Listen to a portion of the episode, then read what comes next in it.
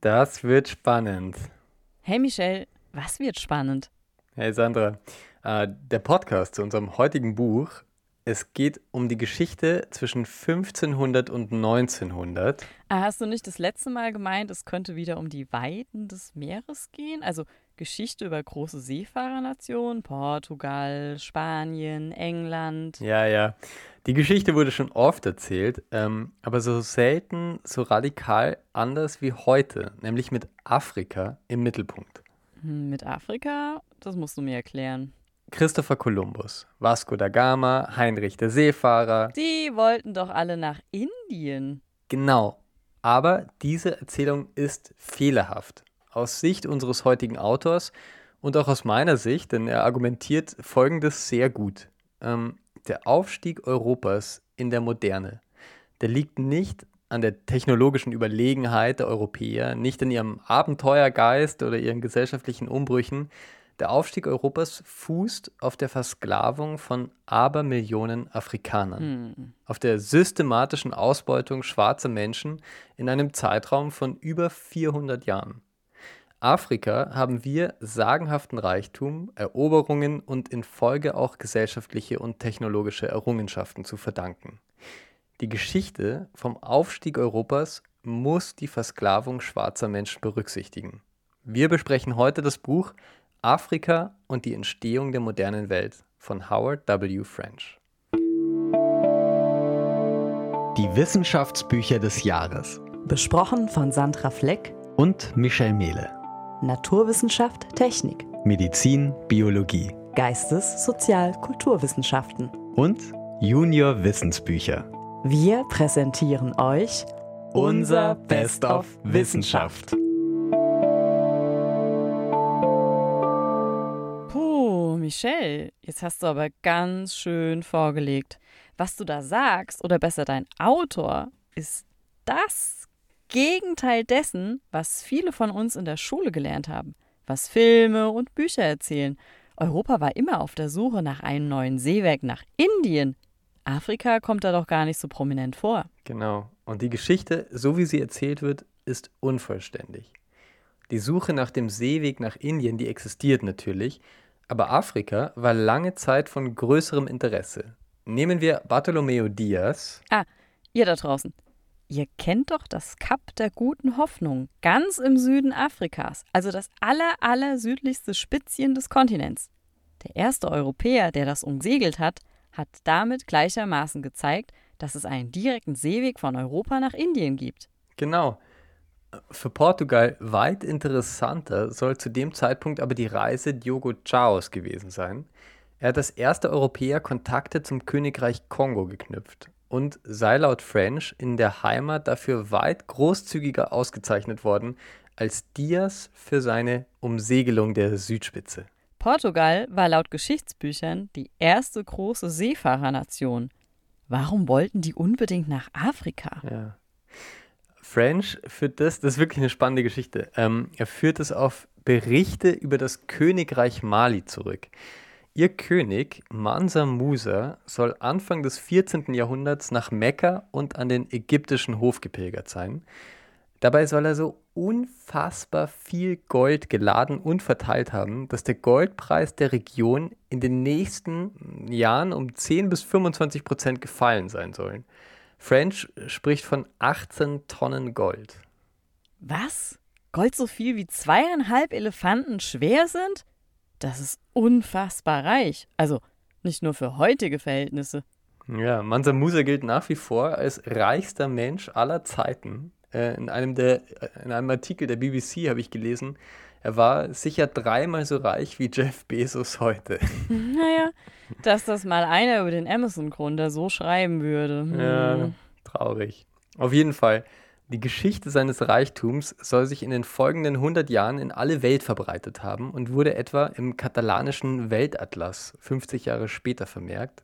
Das ist die älteste erhaltene Karte aus dem europäischen Mittelalter, die wirklich versucht, eine wissenschaftliche Geografie der Welt darzustellen, also weitgehend ohne kirchliche Dogmen. Hm. Ähm, und French schreibt dann, mehr als alle Träume von Indien oder alle technischen Fortschritte gab er den Anstoß zu immer kühneren Erkundungsfahrten.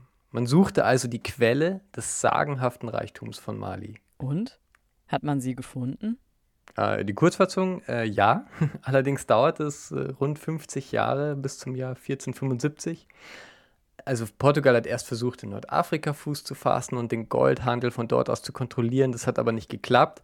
Und dann ist man auf der Suche nach Gold die Westküste Afrikas hinabgesegelt. Allen Geschichten von Ungeheuern und dem Ende der Welt bei Cap Boyador zum Trotz. Verstehe. Und wann kamen dann die Sklaven ins Spiel? Ja. Schon vor dem Goldhandel mit dem Königreich Akan im heutigen Ghana ähm, hat Heinrich der Seefahrer, den kennen manche vielleicht, hat er eine erste Zuckerplantage auf Madeira, westlich des heutigen Marokko, verantwortet. Mhm. Zucker scheint mir damals ein absolutes Luxusprodukt gewesen zu sein. Das konnten sich wohl nur die Reichsten leisten. Genau. Und die Zuckerproduktion war damals eine der tödlichsten Arbeiten schon. Äh, Sklaven waren damals in Europa und Afrika eine gesellschaftliche Normalität und Portugiesen kauften dann, zum Beispiel beim Königreich Benin, das ist im heutigen Niger, ist ein bisschen verwirrend, aber kauften dort Sklaven und ließen sie dann eben auf den Plantagen Zucker anbauen. Mhm. Und die Nachfrage war enorm. Ich glaube, äh, 1450 hat man noch so rund 70 Tonnen Zucker angebaut und Ende des Jahrhunderts waren es dann schon 800 Tonnen. Also das war wirklich wow. der Beginn einer Industrie. Das sagt äh, French dann auch immer wieder. Diese Industrialisierung, auch dieses Verschleißen tatsächlich von Menschen ähm, by Design, äh, sagt er. Also das mhm. quasi vollkommen bewusste, dass ein Sklave, glaube ich, fünf bis sieben Jahre Lebenserwartung hat. Ähm, das äh, war quasi eine bewusst gemachte Maschinerie. Verrückt. Also mit dieser Zeit stieg auch dieser Bedarf an schwarzen Sklaven. Mhm. Heißt das, dass die Portugiesen dann Sklaven gekauft haben? Genau. Also er sagt, es war dann wirklich, also schon damals hat man das äh, dann quasi mit, mit Rasse begründet, warum man jetzt, äh, also warum schwarze Menschen dafür eher geeignet sind oder quasi weniger wert sind. Man hat es sich selbst da schon begonnen zu rechtfertigen und diese Diskussion, die hat es dann ja auch sehr lange, oder dieses, dieses Weltbild hat es ja dann auch schon sehr lange gegeben. Portugal war eine der ersten Nationen, die das gemacht haben, haben diese Sklaven gekauft, konnten aber auch nicht verfahren, wie sie wollten dieses Königreich Benin, wo man viele Sklaven gekauft hat, den wurde dieser Handel irgendwann zum, zu umfangreich und man hat den Portugiesen sozusagen die Tür gewiesen. Die, die konnten da dann nichts mehr anrichten. Also das heißt, die Europäer waren nicht so überlegen, dass sie überall hingehen konnten und sich nehmen konnten, was sie wollten. Das waren, mhm. das waren Handelsverträge. Ähm, und, und dieser Diogo Chao, von dem wir dann ja auch gesprochen haben schon, der hat dann eben Kontakte zum damaligen Königreich Kongo geknüpft, mhm. um eben einen neuen Markt für Sklaven zu erschließen. Okay, aber dass er die Sklaven wollte, das kann ich noch verstehen. Aber was wurde denn den Afrikanern, also den Kongolesen, dann zum Tausch angeboten für die Sklaven? Also was, was haben die Europäer da genau hm. gezahlt? Ja, äh, sehr beliebt waren Stoffe aus Asien oder auch aus Europa. Das heißt, es war dann schon wirklich ein großes Handelsnetz.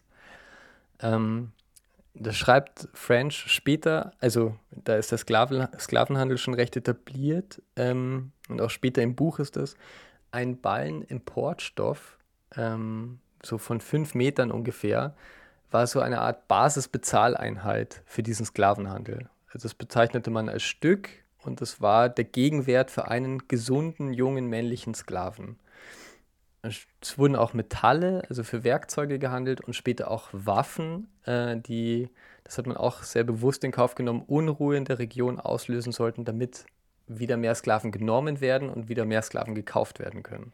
Also dann nehme ich mal an, dass um zu Nachschub zu kommen, afrikanische Stämme selbst Sklaven gehandelt haben. Also wenn sie Gefangene hatten zum Beispiel äh, und die dann quasi, um nicht um das eigene Volk herzugeben, sondern die dann verkauft haben als Sklaven, oder? Ja, genau.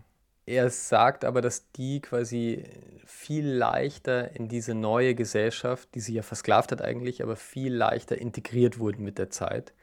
Anders war es, wenn diese Sklaven dann den Europäern verkauft wurden, um auf diesen Zuckerplantagen oder später auch Baumwollplantagen zu arbeiten. Also gerade beim Zucker, das habe ich ja schon gesagt, das war eine Lebenserwartung von fünf bis sieben Jahren. Mhm. Und was ich da auch noch ganz interessant finde, tatsächlich, ähm, die, die Portugiesen haben ja dann diesen industriellen Stil begonnen, das beschreibt es sehr eindringlich. Ähm, Im großen Stil auf der Insel Sao Tome, das ist vor dem Kongo. Dieses Sao Tome hat den Portugiesen so viel Gewinn gebracht, diese Zuckerproduktion, wie äh, Spanien aus ganz Amerika herausgeholt hat. Das schreibt French. Verrückt. Ja. Also es ist eine riesige Summe und das ist eben ein ganz wichtiger Punkt von ihm, dass das quasi klar gemacht werden soll, wie wichtig ähm, der Sklavenhandel für Europa war und wie groß der Reichtum ist, den Europa durch die Versklavung schwarzer Menschen erreicht hat. Ja, also da wurden tausende Tonnen Zucker nach Europa gebracht ähm, und haben laut French, also vielen Quellen, die French zitiert, auch dazu beigetragen, dass Europäer kohlenhydratreichere Ernährung hatten. Und er, er beschreibt da, oder er zitierte einige, aber die beschreiben recht eindringlich, was für einen großen Unterschied das gemacht hat, wie viel Hektar quasi man im, im Vergleich dazu andere damals übliche, übliche Nahrungsmittel hätte anbauen müssen. Also das wäre sich nie ausgegangen sozusagen. Mhm. Und, ähm, und er beschreibt auch, also er zitierte auch drei Wissenschaftler, ähm, die, haben, die haben geschrieben, ich zitiere das mal ganz kurz, der Atlantikhandel in Großbritannien und den Niederlanden, also auch diese, diese Versklavung, diese, diese Zuckeranbau, das haben ja nach den Portugiesen die Spanier, die Engländer, die Holländer, die Franzosen gemacht. Ähm, und dieser Atlantikhandel, der veränderte das Gleichgewicht der politischen Macht, indem er kommerzielle Interessensgruppen außerhalb des Königshauses bereicherte und stärkte, darunter Kaufleute, die eben Geschäfte in Übersee machten, Sklavenhändler, Plantagenbetreiber. Und auf diese Weise trug er zur Entstehung politischer Institutionen bei, die die Kaufleute vor königlicher Willkür schützten. Und, und French schreibt dazu nochmal, Dabei stellte die Zivilgesellschaft und die entstehende Sphäre der modernen Öffentlichkeit durch diese Stimulantien, durch Zucker und Kaffee und Tee, also quasi war die Grundlage für die moderne Öffentlichkeit, ähm, also als, als Nebenwirkung schwarzer Arbeit. Mhm. Die Demokratie, eine Nebenwirkung von Sklavenarbeit. Verrückt. Ja, das ist ein Buch, das scharfe Positionen vertritt ähm, in der Grundaussage finde ich, also ist es für mich total schlüssig.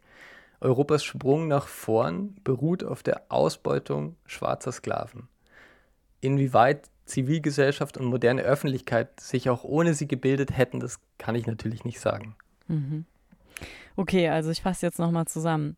Afrika war immer Mittelpunkt europäischer Interessen und wenn ich an die Verschiffung von Millionen von Sklaven in die neue Welt denke, macht es absolut Sinn. Also wieso ist Afrika oder hier noch eher Westafrika so ein weißer Fleck in unseren Geschichtsbüchern und Landkarten? Ja. Uh, French, also der Autor spricht an mehreren Stellen tatsächlich von kultureller Auslöschung. Ähm, das ist mir am Anfang recht radikal erschienen.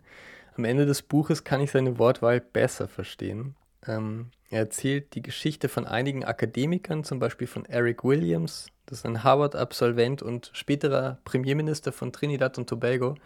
Ähm, der hat in einer Abschlussarbeit schon in den 1930er Jahren auf den Umstand aufmerksam gemacht, dass Europas Wohlstand maßgeblich durch die Arbeit von Schwarzen ermöglicht wurde. Ähm, seine Arbeit hatte Mängel, darauf weist French hin, aber er sagt, dass im öffentlichen Diskurs eben ein Großteil der Energie darauf verwendet wurde, seine Argumente zu widerlegen, anstatt sie ernst zu nehmen. Mhm. Und genauso bei einem anderen Historiker, W.E.B. Du Bois, der schreibt in seiner Monographie The Gift of Black Folk, The Negroes in the Making of America von 1924 sogar, es war die Arbeit der Schwarzen, die den modernen Welthandel begründete. Und das Time Magazin hat quasi damals zu ihm noch geschrieben, er sei ein Messerwetzer und ähm, hm und erkläre die amerikanische Geschichte zu, zu einem Hirngespinst, das allen vertrauten Begebenheiten und Wahrzeichen ähm, nicht entsprechen würde. Okay. Ja. Also der weiße Westen wollte die Geschichte der Sklaverei lange nicht außerhalb von Fußnoten erwähnen. French schreibt, dass das heute noch eben gemacht wird, wenn nur diese, diese, diese Indien-Erzählung äh, erzählt wird, ohne tatsächlich darauf einzugehen, welchen Anteil Afrika hatte. Ja. Mhm. Gut, jetzt haben wir ja schon einiges ähm, über das Buch und eigentlich noch mehr über die Geschichte erfahren. Ähm, Gab es denn irgendwas, was dir nicht so gut gefallen hat bei French? Ja, ähm, am Anfang, ich glaube, was er schon tut, also er, also auch absolut schlüssig oft, dass er diese, diese Überlegenheit Europas dekonstruiert, um dann eben eine neue Geschichte zu erzählen. Der, also, wie gesagt, im Kern ist das für mich so einleuchtend, dass es da nichts zu diskutieren gibt. Manchmal gibt es ein paar kleine Erzählungen, die für mich nicht so schlüssig sind. Er beschreibt zum Beispiel die Geschichte von Abu Bakrs II. Das ist eben in Mali, war das vor, vor diesem Mansa Muse, soll das ein König gewesen sein, der schon, der schon aufbrechen wollte, um so eine äh, transatlantische Kultur irgendwie, ja, um mit denen Kontakte zu knüpfen. Diese Geschichte ist umstritten, aber French sagt halt schon, es gibt halt diese Geschichte und die zeigt eigentlich 200 Jahre vor Kolumbus ähm, und ich habe das so gelesen, vor Kolumbus als Europäer gab es halt schon einen Afrikaner, der schon von Kontakten auf der anderen Seite des Atlantiks geträumt hat. Und dann sage ich ja. Ähm, aber es gibt zum Beispiel auch 200 Jahre vor dieser Geschichte Abu Bakrs gibt es den Isländer Leif Eriksson.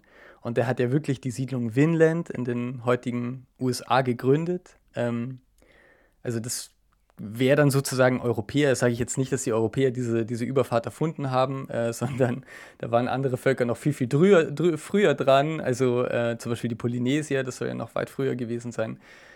Ich nenne jetzt einfach zwei, drei Beispiele, um, um diesen Punkt klar zu machen. Ähm, zum Beispiel Bartolomeo Diaz, über den haben wir schon gesprochen, diesen Portugiesen am Anfang. Ja, genau, der Portugiese, der das Kap der guten Hoffnung umrundet hat. Genau. Und, und Fran schreibt da, der hat dafür eigentlich keine besondere Ehrung erhalten und es ist nicht mal klar, ob er eine Audienz beim König bekommen hatte nach dieser, nach dieser Tour oder nach dieser Leistung. Ähm, und überall sonst habe ich halt gelesen, ähm, dass er nach seiner Rückkehr zum obersten Verwalter der königlichen Handels- und Steuerbehörde gemacht wurde, über die sämtlicher Handel mit den neu entdeckten Gebieten abgewickelt wurde. Mhm. Also das sind jetzt wirklich Details, aber es gibt tatsächlich ein paar Geschichten, wo ich mir dachte, hm, weiß ich jetzt nicht ganz genau, ist vielleicht ein bisschen einseitig. Mhm. Ich, mhm. ich, bin kein Historiker, also man möge mich da verbessern. Äh, gerne. Wie gesagt, in den, in diesen Grund, in den wichtigen Punkten stimme ich da absolut mit ihm über, überein, aber es gibt so ein paar ähm, Episoden, wo ich mir dachte, ja, für mich ist das jetzt noch nicht ganz schlüssig, mhm. ja. Verstehe. Aber du, jetzt haben wir ja gerade gesagt, Wissenschaft und so, da stecken ja meistens auch Wissenschaftler dahinter. Wer ist denn jetzt eigentlich der Autor Howard W. French? Ja, ähm, kein Historiker, ähm, ein Journalist ist er. Mhm. Äh, Professor an der Columbia University of Journalism, äh, ehemaliger Auslandsbürochef der New York Times in der Karibik, in Zentral- und Westafrika sowie in Tokio und Shanghai. Mhm. Er ist zweimal für den Pulitzer-Preis nominiert, Autor verschiedener Bücher über Afrika, auch über Ostasien, zuletzt eins über China. Ähm, also grundsätzlich jemand, ähm, ja, der mit, der mit sehr vielen Ehrungen ähm, sich vorstellen kann. Mhm. Ja. Mhm. Ja. ja. und die Hard Facts, also wie, wie dick ist der Schinken? Das ist ja meistens bei historischen Büchern so. Mhm. Äh, 436 Seiten ähm, Text, mhm. also über 400 Seiten wirklich nur Text ohne Anhang und so. Ein dicker Schmöker. Ähm, der Großteil ist tatsächlich europäische Geschichte unter Einbeziehung Afrikas. Das ist, glaube ich, einfach, weil die Quellen auch einfach sehr, sehr gut sind mhm. ähm, aus europäischer Sicht oder einfach viel erhalten ist. Es gibt aber auch einige afrikanische Geschichten. Also da geht es um die Organisation afrikanischer Königreiche. Äh, über den Kongo wird viel erzählt. Ähm, es gibt Geschichten über Aufstände von Sklavenkolonien auf Sao Tome bis Neuengland. Und natürlich Haiti. Also wer diese Geschichte ähm, nochmal nachlesen will, die ist echt total spannend. Und ähm, genau, das habe ich sehr, sehr gerne gelesen. Das ist im Klett-Cotta Verlag erschienen, das Buch. Kostet 35 Euro, in Österreich 1 Euro mehr, 36. Ja, klingt nach so einem richtigen Mammutprojekt, ähm, was er da hinlegen will mit diesen, ja, mit all absolut. diesen Gebieten, die darin vorkommen. Auch gleich am Anfang, also man, man liest das, der möchte so ein, also ich glaube es ist schon ihm ein Anliegen, was, was Episches mhm. zu schaffen, mhm. was auch einen wirklichen Einfluss hat, was viel diskutiert wird. Und gleichzeitig ähm, versteckt er seine Quellen nie. Also er sagt jetzt gleich am Anfang, das, was ich euch präsentiere, das sind bekannte Fakten, ähm, aber ich finde, er, er, macht es ganz gut lesbar. Mhm. Ähm, präsentiert ist. Also ich empfehle das, das Buch. Okay, genau. Ja, jetzt wissen wir das auch, Michelle. Wunderbar, wunderbar. Ja. Also man darf sich noch einiges erwarten. Wir werden von dem Buch bestimmt mal wieder hören. Und ähm, ja, wie steht es um euch da draußen? Habt ihr Fragen oder Gedanken? Michelle hat ja schon gesagt, ähm, er würde gerne mit euch darüber reden. Schickt uns einfach. Und die Diskussionen laufen auch. Also wir hatten schon mal eines, einen sehr regen Austausch über den, über den Neusiedlersee auf Instagram. Also wir äh, lassen uns auf den Tanz ein, wenn ihr Anmerkungen habt. Genau. Ja, ansonsten äh, machen wir noch eine kleine Ankündigung. Wir lesen ja mit ganz großer Leidenschaft und bereiten die Folgen stets für euch vor. Aber jetzt ist es dann im Sommer auch ein bisschen an der Zeit, äh, mal die Zehen in den Sand zu stecken. Oder Michelle vielleicht auch in die Kletterschuhe, wer weiß. Ja, genau. Ähm, genau. Es kommt jetzt noch ein Buch im Juli, wo es so ein bisschen um Rechtsstreitigkeiten geht, aber auf, wie soll ich sagen, unnatürlich, natürliche Art und Weise. Mehr will ich mal nicht verraten. Und ja, dann schnaufen wir ein bisschen durch. Im August ähm, wird dann Michelle wieder ein Buch präsentieren. Also das heißt, ähm, wir reduzieren um 50 Prozent, um ein wenig die Sonne zu genießen.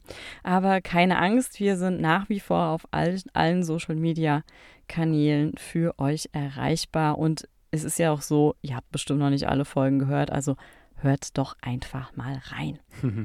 Sagen wir danke fürs Dabeisein ähm, und bis zur nächsten Folge. Michelle. Und Sandra. Ciao, ciao.